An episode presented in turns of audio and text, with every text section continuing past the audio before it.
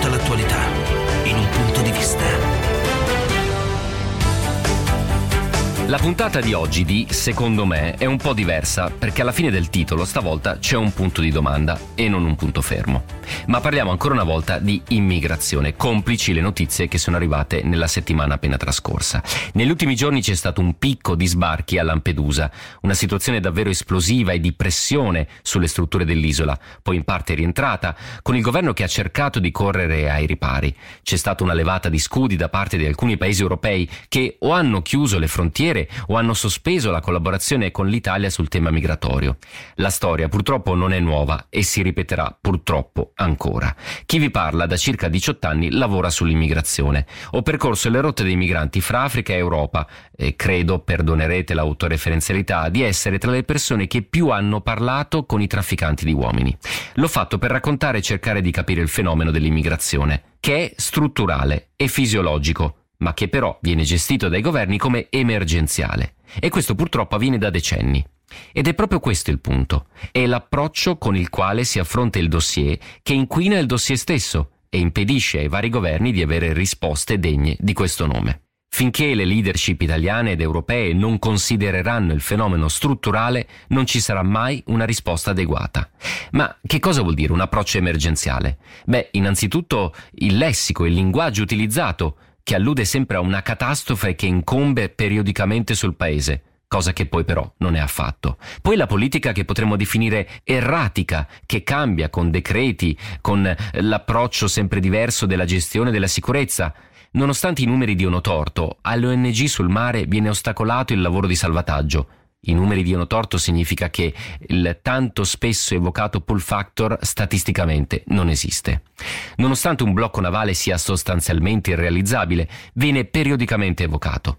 Improvvisamente si riaccendono i riflettori sulle organizzazioni criminali dei trafficanti di uomini, dimenticando però che per debellare il fenomeno non basta e non serve a nulla arrestare gli scafisti o distruggere o provare a farlo barchini e barconi, perché da un lato abbiamo manovalanza rimpiazzabile e personale di basso livello e dall'altra parte abbiamo molto spesso degli slogan. La macchina dei trafficanti lavora su un fattore X che la politica poco considera, e questo a livello europeo, eh, perché proprio la politica del continente sull'immigrazione ha lavorato molto poco. I trafficanti lavorano su un vuoto lasciato dai paesi europei, cioè la possibilità di avere canali legali di immigrazione. Spesso si ragiona sui pull factor, cioè i fattori che attirano i migranti. Bisognerebbe piuttosto parlare dei push factor, cioè ciò che spinge i migranti a partire. Uno di questi, per esempio, situazioni economiche tragiche in molti paesi. Se a ciò si aggiungono tutti gli altri motivi di partenza, dalle derive dittatoriali di alcuni paesi ai tanti conflitti e colpi di Stato fino al cambiamento climatico, beh, si capisce bene che le ragioni per partire sono tante. Alcune di queste però si potrebbero affrontare. L'approccio all'Africa, per esempio, è sempre stato in larga parte predatorio.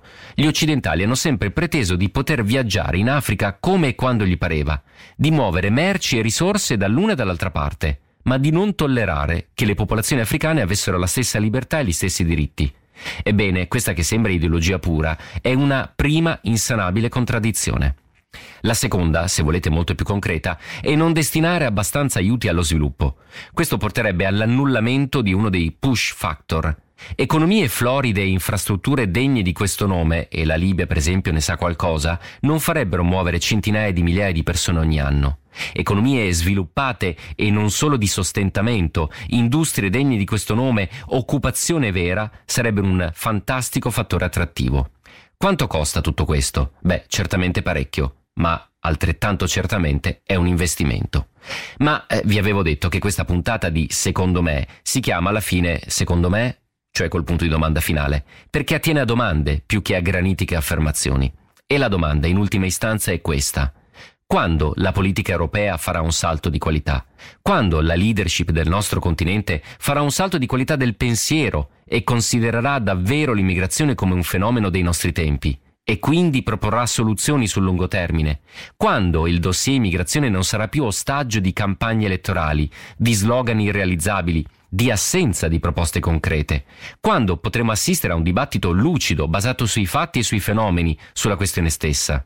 Purtroppo in Occidente, nel cosiddetto nord del mondo, abbiamo un vizio inguaribile. Ci piace tantissimo la democrazia, ci piace tantissimo andare a votare e spesso i piani di lungo periodo si scontrano con le successive legislature. La domanda allora che mi faccio e vi faccio è quale governo europeo presenterà nella prossima campagna elettorale una proposta agli elettori di largo respiro, di lungo termine, magari risolutiva, assolutamente poco seducente, magari costosa per le finanze pubbliche, che non conquisterà i cuori. Insomma, una proposta irricevibile e che non prenderebbe un solo voto? Beh, secondo me